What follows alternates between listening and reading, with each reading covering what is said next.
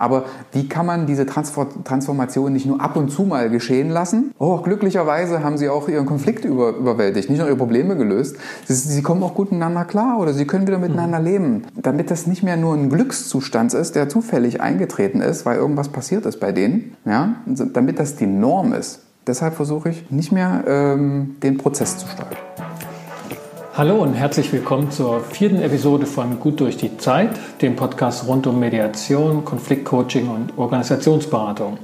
Ich bin Sascha Weigel und neben mir sitzt mein Kollege Christian Hartwig, Mediator und Ausbilder und ein Spezialist in transformativer Mediation. Hallo, Hallo Christian. Hallo Sascha. Hallo. Du lebst in Magdeburg und arbeitest aber nicht nur bundesweit, sondern auch Europa und weltweit bist du unterwegs als Mediator. Erzähl doch mal ein paar, paar Worte erst zu dir. Ja, ich bin, also meine ähm, Wohnsituation ist so, dass ich in Magdeburg lebe und weil da auch meine Familie lebt. Aber ähm, ich in ganz Deutschland äh, Mediationen durchführe und auch äh, unterrichte und das an vielen das ist jetzt zurzeit eingeschränkt, aber bisher waren das viele Summer Schools, die international ausgerichtet waren und auch immer wieder auf Verlangen dann irgendwo hinfliege um, oder hinfahre, um da irgendwie Seminare zu geben und so weiter. Mhm. Und du bist Spezialist in transformativer Mediation. Darum soll es ja heute auch gehen, dass wir uns die Grundwerte, Grundannahmen anschauen, Ziele und Anliegen der Mediation, wenn man das so sagen kann, ne, dass mhm. der Mediator ein Anliegen hat. Mhm. Aber es ist mehr so den, der Stil transformative Mediation und was sich vielleicht auch für Techniken mhm. und Tools daraus ableiten, die dann doch besonders oder speziell sind. Mhm. Ja, das ist richtig. Also ich habe ja mit Mediation 2000 ungefähr angefangen, da meine ersten Seminare besucht und das war alles noch ausgerichtet auf die lösungsorientierte Mediation und problemlösungsorientierte Mediation. Habe das natürlich auch gelernt von Pike auf und nach amerikanischen Standards erst und dann. Das ist stark Harvard-Konzept. Das ist ein Harvard-Konzept, genau. Und ähm, dann noch eine Ausbildung äh, nach den Standards vom Bundesverband gemacht, weil ich gemerkt habe, da kommt man nicht dran vorbei in Deutschland. Und ähm, die hatte dann noch ähm, ähm die GfK mit, äh, also die gewaltfreie Kommunikation nach Rosenberg mit beinhaltet und die Bedürfnisse besonders herausgestellt so und die Bedürfnisbefriedigung. Das war auch nochmal sehr interessant. Und ähm, auf der Suche nach praktischer Anwendung bin ich dann nach Australien gegangen und habe da tatsächlich am Justizministerium ähm, Dispute Settlement Center, also so einen an, angedockten Mediationsservice da gearbeitet. Das war damals schon, wann war das gewesen? Das war 2005 ungefähr oder 2006. Und da war das schon in Australien auch am Gericht mit angesiedelt, das außergerichtliche Konfliktbeilegung? Genau, also sowohl an Gericht als auch äh, so für Community, äh, für, die ganze Gemein, äh, für das Gemeinwesen. Überall wurde Mediation angewendet. 95 Prozent der Fälle, die da vor Gericht landen, wurden auch durch ähm, so eine Art Mediation beigelegt. Also es hatte schon eine ganz hohe Anwendungsquote. Und da, wo ich gelandet war, das äh, war, da wurden halt auch Fälle von, von der Polizei zugespielt, vom Jugendamt, von Nachbarschaftsinstitutionen ähm, ähm, und so weiter. Mhm. Und da auch in sehr professionellen Art und Weise begegnet. Und es war hochinteressant. Und ich hatte auch Zugang zu allen möglichen anderen Institutionen und konnte das erleben, wie man wirklich professionell auf hoher Ebene Mediation auch anwendet. Das waren mhm. tolle Einblicke. Und das waren auch deine ersten Schritte, sozusagen transformative Mediation genau. kennenzulernen. Denn das ist schon ein besonderer Stil, ja.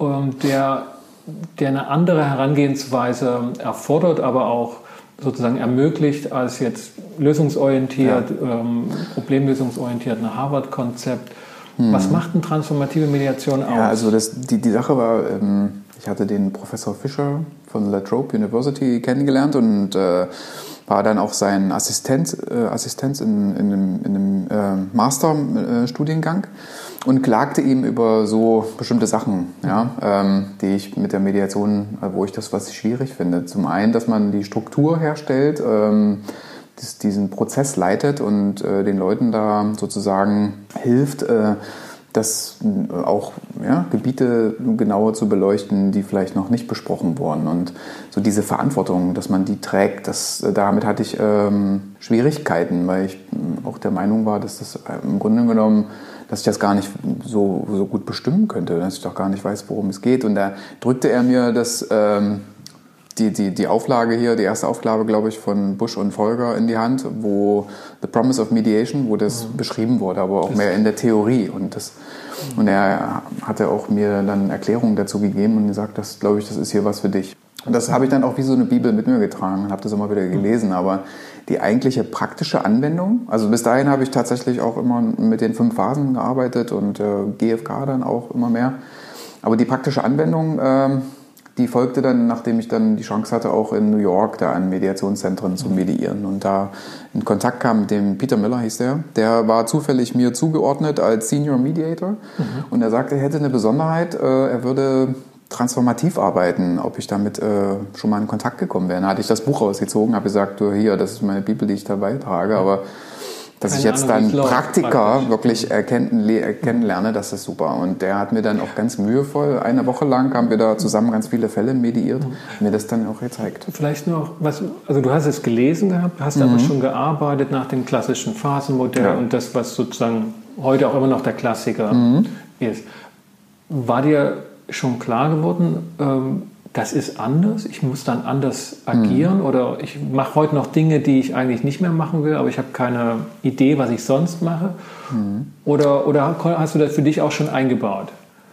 Ja, ich habe also das, das Konzept verstanden und diese, diese freiheitliche Art und Weise, die, die Fokussierung auf ähm, den Dialog und die Selbstbestimmung, das fand ich äußerst attraktiv. Aber mir war es unklar, wie man das umsetzt, dass man also der Peter, der, der, der ähm, Tom Fisher, der Professor aus ähm, Australien, der sagte ja auch schon, ähm, you follow as the leader oder so, dass man dem Gespräch eher folgt und eben keine Agenda vorgibt, sondern dass die Agenda sich ergibt aus dem Gespräch der Parteien, aber die bestimmen, wie der Prozess zu gestalten ist und worüber sie reden wollen und wie lange und intensiv der Austausch ist. Und das fand ich super, aber es war mir unklar, wie man das sozusagen um, umdreht oder wie man den Prozess in die Hände der Parteien gibt. Und das ja, ich hatte halt so, so ein Repertoire an Techniken und Methoden angesammelt, ja, wie man jetzt Leute dazu bringt, irgendwie miteinander zu reden und äh, Ideen zu entwickeln, um so die Probleme zu lösen.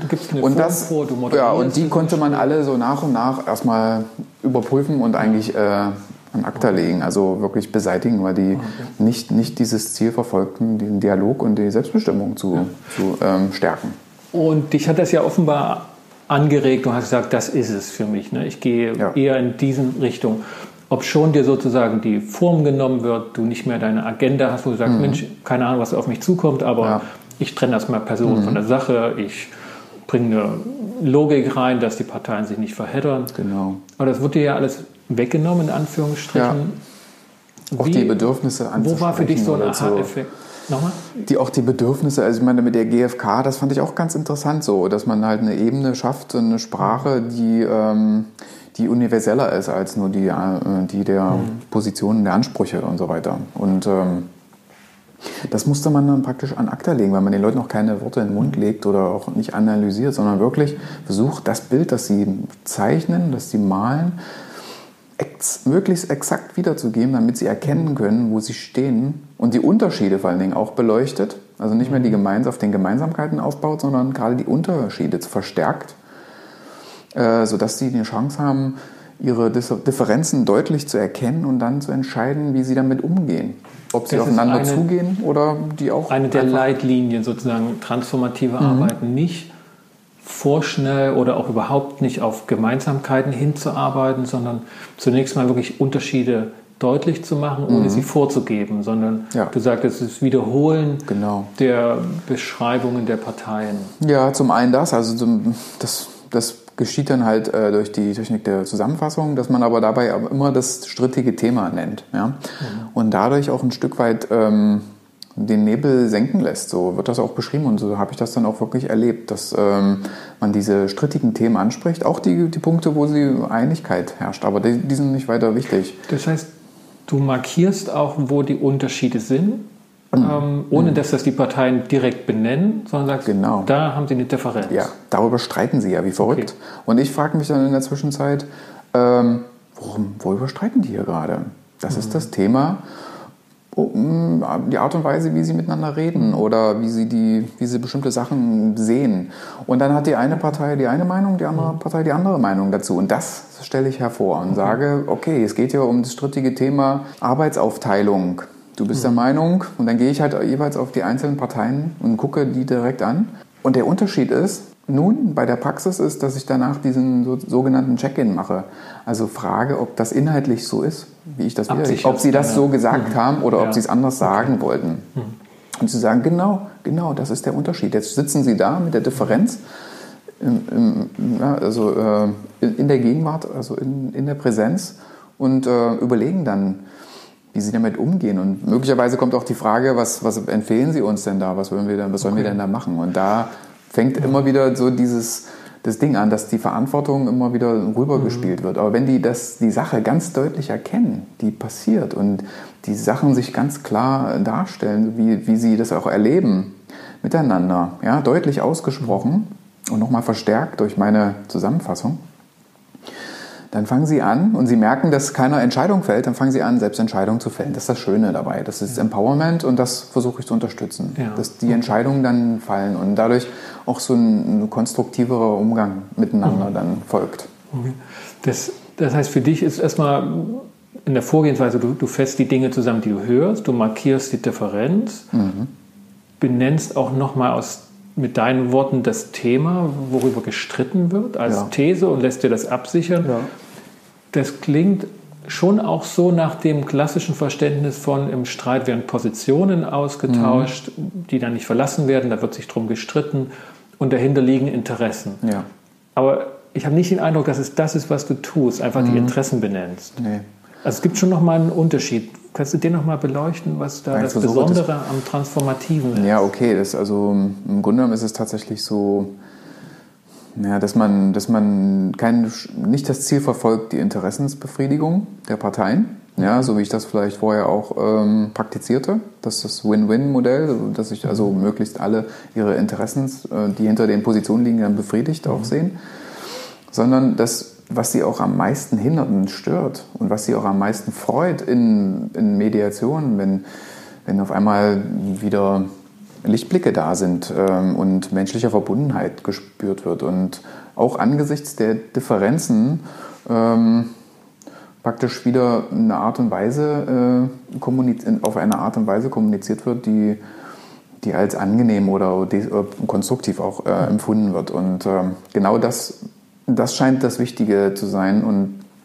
Daher liegt der Fokus nicht auf, der, auf den Interessen oder der Problemlösung, also Interessensbefriedigung Problemlösung durch Problemlösung. Ähm, denn wenn sozusagen die Verbundenheit, die wir, die wir spüren, die uns auch wichtig ist, die, die konstruktive Interaktion mit den anderen, wenn, wenn, wenn die nicht gegeben ist, dann gehen wir raus, ob wenn wir die ganzen Probleme gelöst haben und unsere Interessen vielleicht auch befriedigt, und es entstehen neue Probleme, weil wir es halt nicht gelernt haben, damit umzugehen und auch der Umgang praktisch nicht beleuchtet wird. Mhm. Und ich weiß, dass viele das Kollegen. Die, sorry, wenn ich da reingehe, aber das ist die These sozusagen, die Ausgangsannahme mhm. von transformativer Mediation.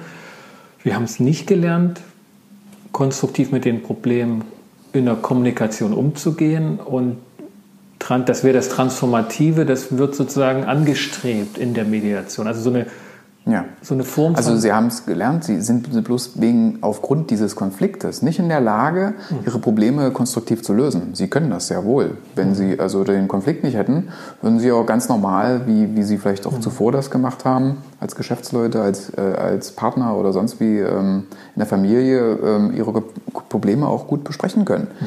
Aber durch ähm, den Konflikt, der destabilisiert die Menschen, das liegt halt diesen verschiedenen Studien als auch ähm, äh, Sichtweisen aus verschiedenen Disziplinen zugrunde, dass man geschaut hat, was passiert denn eigentlich mit, dem, mit den Leuten im Konflikt. Und ähm, man hat festgestellt, dass eben diese, zum einen die Eigenwahrnehmung äh, gestört ist, dass wir nicht mehr gute Entscheidungen für uns fällen können, dass wir also hilflos und irritiert sind und mhm. unorganisierter.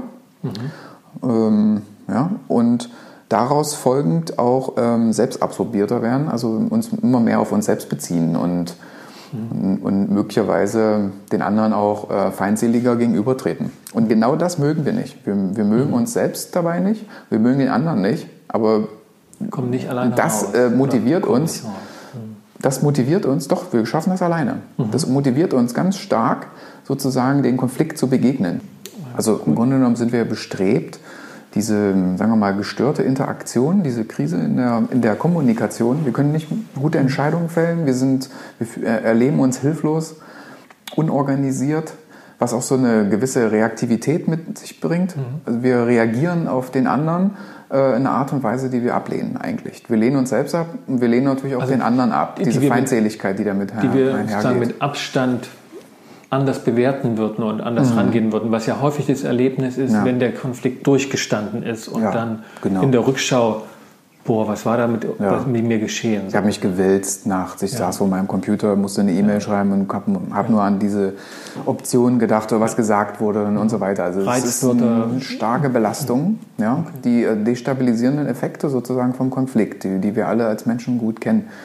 Und ähm, und das, das wirkt sich halt wie so ein Teufelskreis auch auf die Interaktion aus. Dass wir also auch anfangen, schuldzuweisender zu werden, die Verantwortung bei dem anderen sehen, ähm, ja, Feindseligkeit mit einhergeht, aber auch unsere Schwäche sich verstärkt dadurch wiederum, äh, dass wir also noch weniger äh, entscheiden können, welche Option jetzt, welche, welcher Weg uns ähm, geeignet ist. Und ereignet scheint aber, wir tatsächlich in der Lage sind und dieser Konflikt uns in die, in die Lage auch versetzt, wieder ähm, genau ähm, das zu, zu stabilisieren. Also wir haben auch den Wunsch und das Bedürfnis danach, gute Entscheidungen für uns zu fällen. Und wir wollen nicht, dass das ein anderer für uns macht. Und wir sind auch, das, das ist ja das, ist ja das äh, weshalb ich davon abgekommen bin, so ein Stück weit. Selbst wenn unsere Bedürfnisse befriedigt sind, wir aber immer noch den anderen als ähm, ja, Missgunst in Missgunst sehen und so weiter, äh, generieren wir neue Probleme. Und das, das ist ja diese Nachhaltigkeit, die dadurch nicht ganz gegeben ist, wenn wir nicht die, auch die Interaktion, die gestörte Interaktion, die Kommunikation äh, mit in Augenschein nehmen. Wenn, wenn du sagst, wir kommen da alleine raus, wir sind dazu mhm. in der Lage, mhm.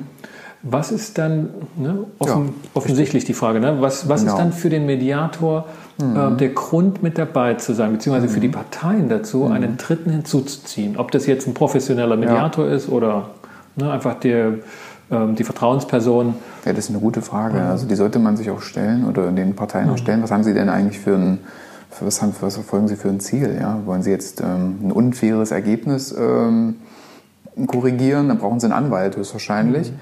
Aber wenn es darum geht, wirklich auch diesen Konflikt zu nutzen. Ja? Und ähm, weil, weil es so unerträglich erscheint in der Situation, damit umzugehen, möglicherweise äußere Umstände viel Druck erzeugen, es gibt Kinder, es gibt oder ja, äh, das Geschäft muss weitergehen, es äh, in bestimmten Abteilungen strauchelst, weil, weil da Konflikte ausgelebt werden und andere können nicht mehr mitarbeiten und so weiter. Äh, führt ja dazu, dass man so ein, äh, nach Hilfe sucht, nach Strategien, auch wie man dann vielleicht also effektiv also, dem begegnet. Und also so ein Beschleuniger sozusagen. Also mhm. ganz anders als der Mediator sich häufig versteht, ich entschleunige ja. die Kommunikation. Mhm. Es ist aber für den ja. Klärungsprozess eine Beschleunigung. Mhm. Ja, weil ich okay. äh, unter Wahrung dieser beiden Aspekte, der, also dass der Dialog als auch die Selbstbestimmung im Vordergrund stehen müssen. Und ich das, diese beiden Aspekte beleuchtet das, also diesen, diesen, diese inhärenten Fähigkeiten, die wir haben, gut für uns zu sorgen, aber auch gut mit, äh, mit anderen zu interagieren und das auch wollen und gerade diese Reaktivität uns im Wege steht, wie wir halt dann auf bestimmte Konflikte reagieren oder auf Bereitswörter oder wie du sagst. Mhm. Ähm, wenn wir dann praktisch dabei sitzen und genau dieses Gespräch dann so unterstützen, dass sie die Sachen, die sie sagen wollen, möglichst klar zum Ausdruck bringen und und den Raum dafür, also den Raum, den geschaffenen Raum wirklich auch nutzen, um wieder Entscheidungsfähigkeit herzustellen, über ihre Probleme zu besprechen oder hm, auch ihre Interessen zu, zu decken. Aber wir das nicht vorgeben, weil wir schon der Lage, also in der Annahme sind, dass die Menschen das ja gut selbst können, wenn sie den geeigneten, den geeigneten ähm, Raum oder die geeigneten Bedingungen dafür haben. Und die können, kann ein Mediator schaffen. Also die Grundannahme ist, mhm. Menschen sind dazu in der Lage. Ja. aus Konflikten rauszukommen. Sie mhm. wollen es auch eigenständig tun, selbst ja. wenn sie sich Dritte hinzuholen, mhm. sollen die also nicht genau. der Annahme nach da inhaltlich reinfuchteln, was ja auch die Mediatoren sozusagen sich auf die Fahnen schreiben, mhm. als die, die Dritten im Konflikt, die eben genau. nicht Entscheidungskompetenz haben. Mhm.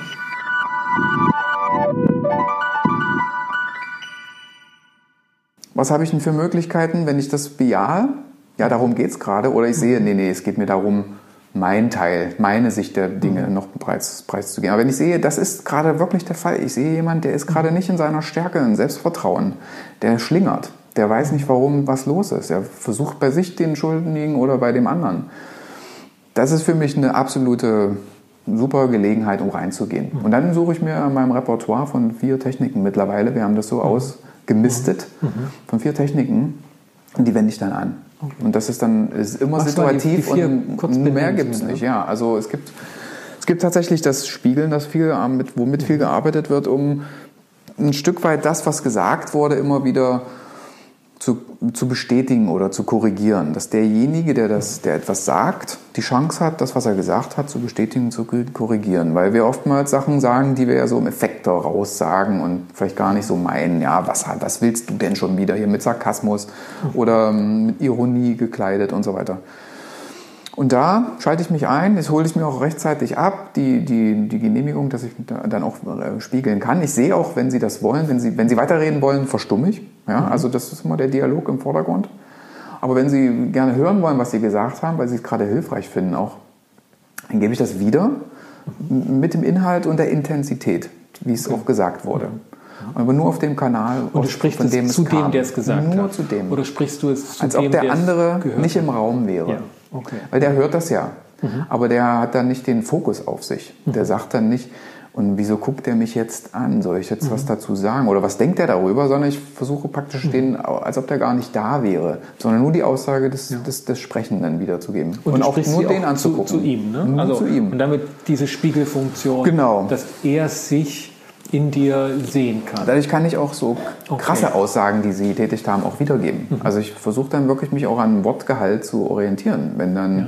Beleidigung oder irgendwas ausgesprochen wird, Objektbezeichnungen und sonstiges, dann lege ich genau die mhm. da auch den Wert an okay, und versuche auch die, die Energie wiederzugeben, wie mhm. es gesagt okay. wurde. Wenn es also aus, mit viel Ärger gesagt wird, mit viel Ärger oder mit äh, Trauer oder wie auch immer das äh, zum Ausdruck kommt, das mhm. versuche ich zu spiegeln. Okay. So, jetzt hat derjenige die Chance zu sagen, genau, genau und setzt noch einen drauf mhm. oder führt es weiter. Oder er sagt, nee, so, so meine ich, das klingt fies. Hatte mhm. gestern eine Mediation, hat die Frau, habe ich das immer mhm. wieder gegeben, hat die mhm. Frau gesagt, Mann, das klingt so fies, das klingt so mhm. fies. Ich will das gar nicht so fies sagen. Aber weißt du, das, ich kann gar nicht mehr anders. Und da kommen immer neue Informationen, aber sie nimmt, sie korrigiert es ja. selbst und das ist wichtig für die Interaktion, ne? um, um dieses. Der andere hört, der andere Moment, hört das. Ich gucke den gar nicht an. Wie geht's damit, wenn du das hörst, dass sie ja. das zurücknimmt oder nichts? Mhm. Weil das wiederum, ich würde ja dann eine Entscheidung treffen, dass er was sagen soll oder nicht sagen mhm. soll. Und diese Entscheidung überlasse ich immer den Parteien. Das ist mhm. besonders schwierig. Dann nennen wir den, das nennen wir den Check-in. Mhm. Da habe ich noch gar keine gute Übersetzung wirklich gefunden. So Entscheidungspunkte sichtbar machen oder überprüfen. Dass wir also sowohl inhaltliche mhm. Sachen, die gesagt werden, die ich wiedergebe, dann mache ich dann Check-in und sage, ist das so? Haben Sie es so gesagt oder wollten Sie es anders sagen? Also ich sage nicht, ich habe es so verstanden. Mhm. Habe ich es richtig verstanden? Weil dann der Fokus schon wieder viel zu stark auf mich gelenkt wird. Oh, der hat das nicht richtig verstanden. Und ich würde den, den Dialog nicht mehr fördern. Aber wenn ich sage, das habe ich wirklich bemerkt, dass so simpel, so eine mhm. simple kleine Stellschraube ist, haben Sie es so gesagt? Nee. Und die wenden sich dem anderen zu, dem Gesprächspartner, und sagen, du, ich wollte das und das sagen damit. Du nimmst also deine Perspektive raus, ja. die eben auch mit Wahrnehmung ja. oder so mit ja. Wahrnehmungsfehlern, Konstruktion behaftet genau. ist, sondern sie sollen einfach anhand dessen, was du spiegelst, überprüfen, es ist das, was ich sagen wollte auch. Ne? Genau. Ne? Und können dadurch korrigieren. Und der andere sieht dann, okay, okay dann nimmt es zurück, okay. Mhm. Ich sehe und ich brauche reagiert nicht darauf. Reagiert nicht okay. darauf. Mhm. Und dann gibt es noch, ja genau, das hat, das hat also, das kann zum einen dieses Empowerment als auch diese Anerkennung, dieses Recognition äh, fördern. Dass er sowohl, aha, guck mal, wie der umgeht. Ich stelle jetzt auch mal eine Frage oder ich, ich gucke mir das mal noch eine Weile an oder der ist gar nicht so blöd, wie ich dachte oder so gemein. Mhm. Der erkennt sozusagen, der setzt was offen. Relativiert er, jetzt, sich. Ja, wie auch immer.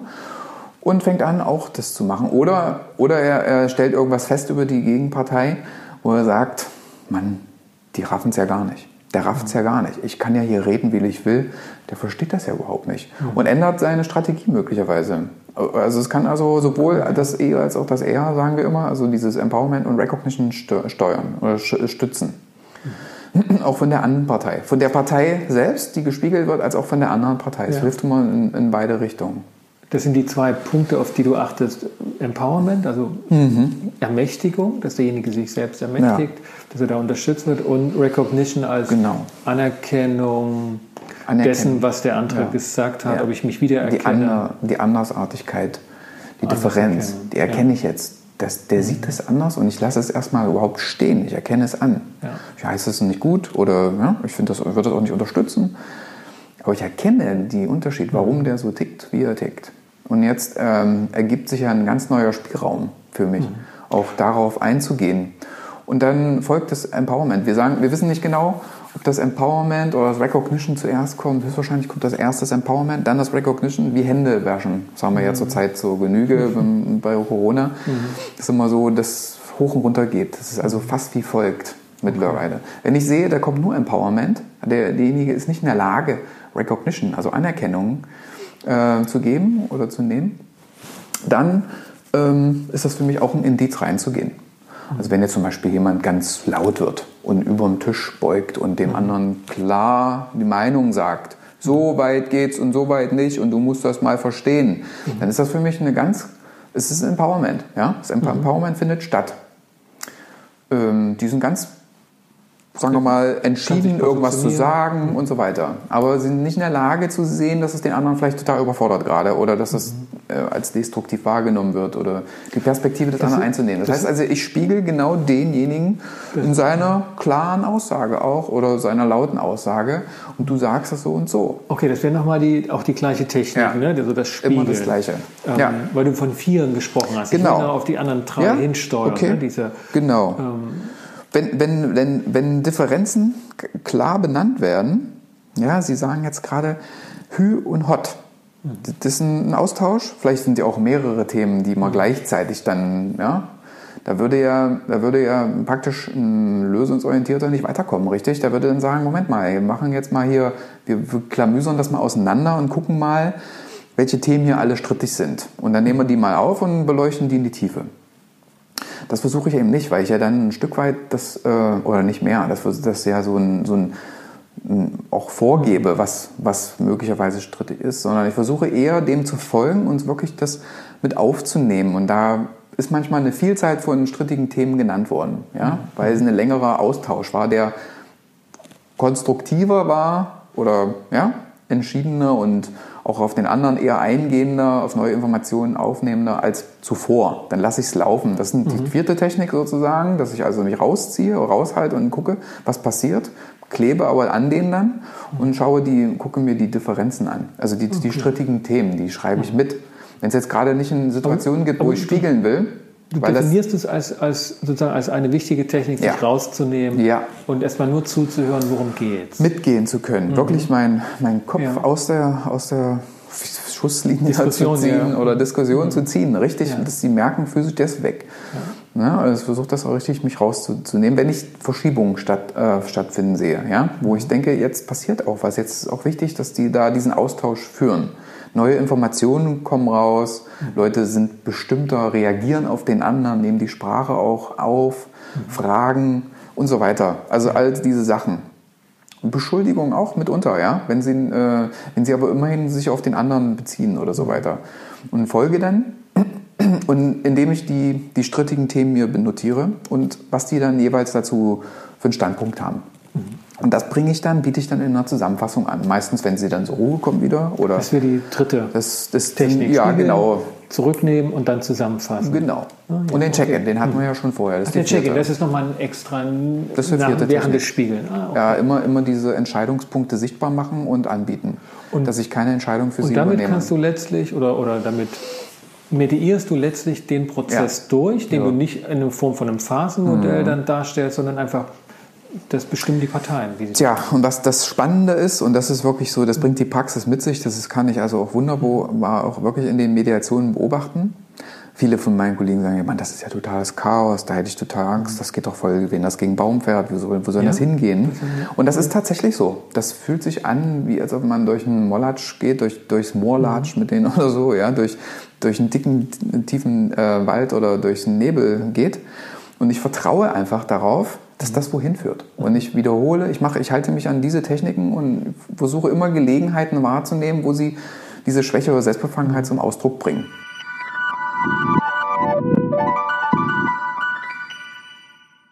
Ich mag jetzt zum Abschluss mhm. mal so ein paar Punkte ansprechen, die, die für, also wo du, ja. wo du vielleicht aus deiner Erfahrung sagst, mhm. da gibt es Grenzen für die mhm. transformative Mediation. Vielleicht in Branchen oder von Personen. Ne? Also ist, ist es abhängig von mhm. sag mal, dem Selbstermächtigungsgrad ist schon schwierig, aber ähm, hast du Personen erlebt, wo du sagst, hm, da kann ich nicht drauf warten, da bin mhm. ich als Mediator tatsächlich nicht ähm, in der Lage, mhm. Selbstermächtigung zu ermöglichen? Nee, zum oder? Glück nicht. Zum Glück nicht. Also ja, das habe ich ja nie, das Ziel habe ich ja nicht. Also ermöglichen, mhm. ja. Fördern, mhm. wenn sie so wollen. Das steht immer, das ist die Prämisse. Mhm. Ich kann es nicht, ich kann es nicht für sie machen. Ich kann die Leute nicht empowern. Das wird oftmals so, ähm, vielleicht ist es auch so ein bisschen so eine Modeerscheinung, ja, wir empowern jemand das geht eigentlich nicht. Ich kann sie nur anbieten, immer in den Momenten, wo sie sich so selbst so ablehnen oder die anderen auch oder das irgendwie unschlüssig mhm. finden, dass ich da reingehe, selbst wenn es äußerst hässlich ist, ja, sie auch das hässlich finden, gehe ich, mhm. bin ich da und gebe das wieder. Das merken die auch und mhm. finden das sehr hilfreich. Und ähm, was war jetzt nochmal die Frage? dass ich da nicht siehst du, siehst du Grenzen? Hast du Grenzen, ja, wo du sagst, genau. da komme ich nicht weiter mit dem Stil? Oder vielleicht ist es auch nur das, die Situation. ja, genau. Du sagst, Gibt es eigentlich nicht. Gibt es eigentlich nicht. Es gibt viele Fälle, da, also es gibt halt Mediation. Also, ein, also ich hatte dreimal, hm, da sind die Ehen in der Mediation beendet worden. Das hatten die gar nicht vor. Die wollten das vielleicht gar nicht unbedingt. Oder primär mhm. wollte das vielleicht eine Partei, aber war sich noch unsicher und die andere hat es eigentlich nicht vor, mhm. wollte es retten oder so. Und sie haben in der Mediation den Entschluss gefasst, sich zu trennen. Und das ist mir auch bei Geschäftsmediationen, also bei Wirtschaftsmediationen passiert, dass die Gesellschafter sich da tatsächlich getrennt haben. Ja. Dass sie gesagt haben, ja an dem Punkt waren wir schon häufig. Ja Lass uns mal gucken, wie wir die Kiste jetzt ja. zumachen und lieber gut auseinandergehen. Okay, das, ja. ja. das lässt sich ja auch als Erfolg, also als Folge von Mediation auch ähm, ver, verbuchen und genau. auch durchaus ähm, derart, dass es nicht um ein Zusammenbleiben geht, ja. sondern um eine Klärung. Und wenn die Klärung Trennung ist, ist es völlig okay. Das anderes zeigt ja auch die. Also ja, aber ein anderes Ergebnis, genau, worauf ich hinaus wollte, ist auch zum Beispiel, dass Sie sagen, du, hier, hier gibt es keine Einigung, hier gibt es auch keine Lösung. Ich gehe vor Gericht und das ist mir ganz ja. klar jetzt. Ich werde die Sache mit, mit einem Anwalt weiter ja. bearbeiten. Dann ist das für mich ein super Ergebnis in der Mediation.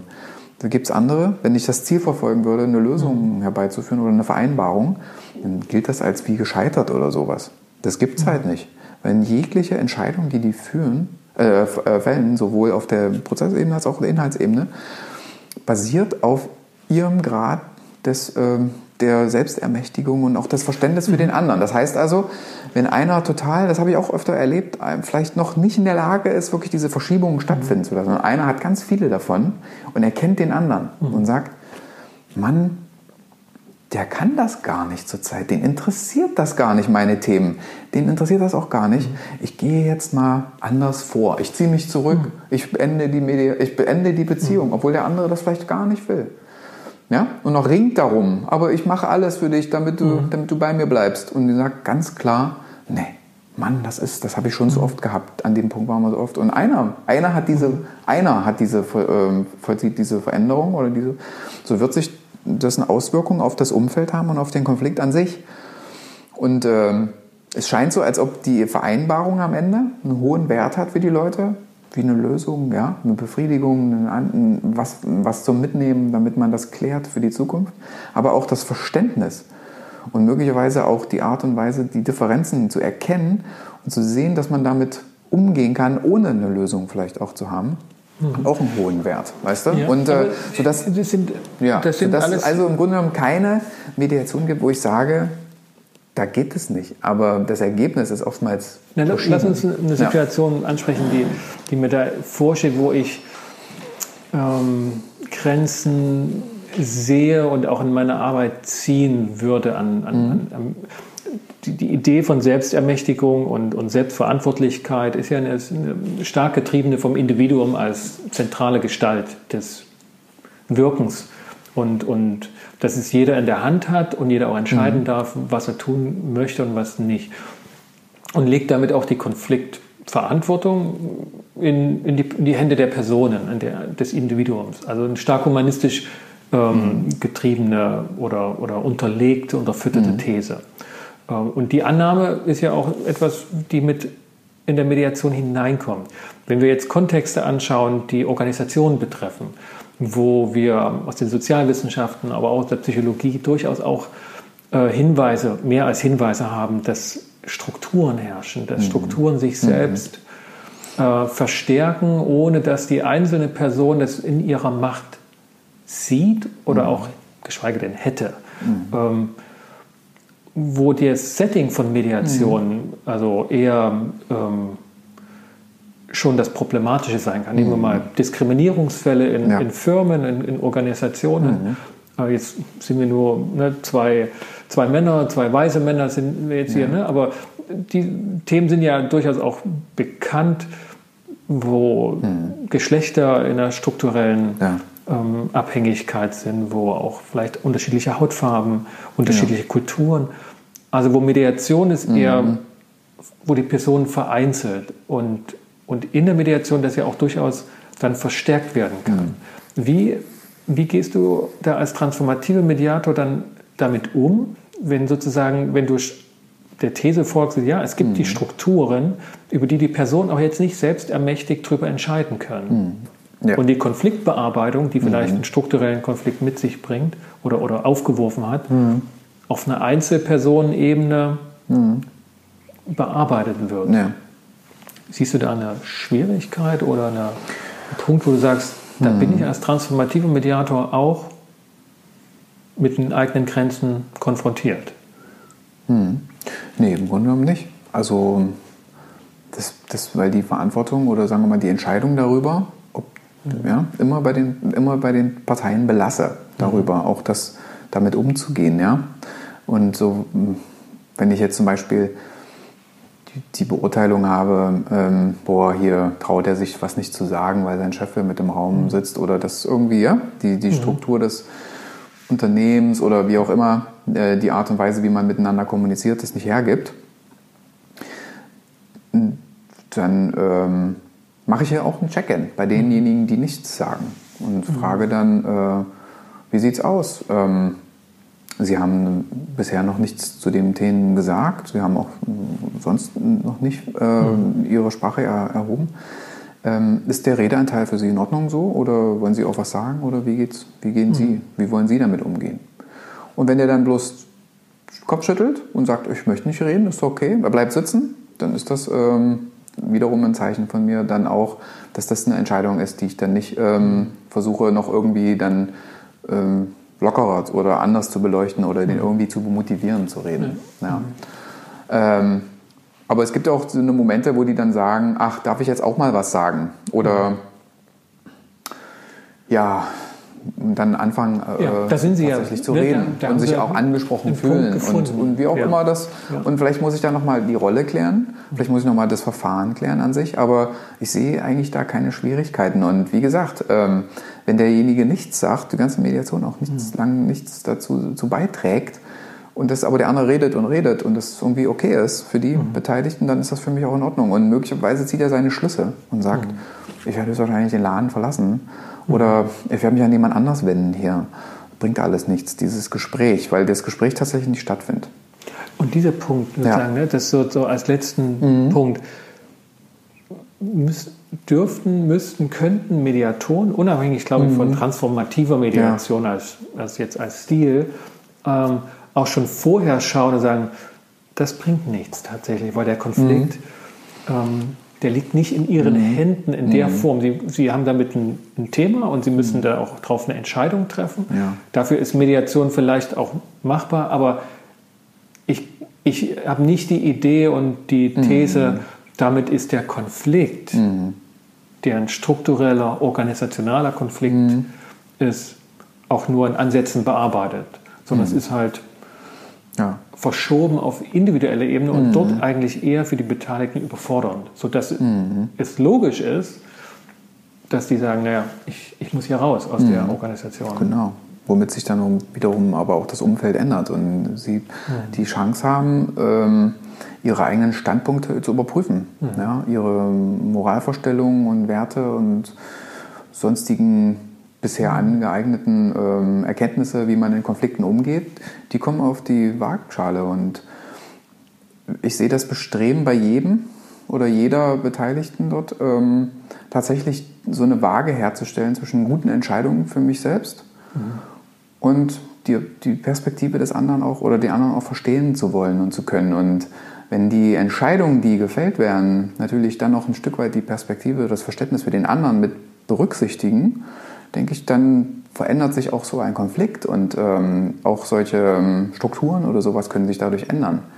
Aber es ist nicht mein Ansinn, äh, das zu analysieren oder, oder das zu erkennen und dann ranzugehen und zu sagen, ich glaube, wir müssen hier andere ähm, Maßstäbe ansetzen, sondern das wäre so meines Erachtens äh, immer noch meine Illusion vielleicht was möglicherweise gar nichts mit demjenigen, der dort sitzt, äh, wirklich sein Anliegen ist. Und um diese Autonomie, Selbstbestimmtheit, als auch die, diesen, diese Möglichkeit der Verbundenheit wirklich zu stützen, ähm, versuche ich mich halt nur ähm, auf die Veränderung der Konfliktdynamik zu konzentrieren und denen die Gelegenheiten zu geben, das auch wirklich äh, stattfinden zu lassen, wenn sie so wollen.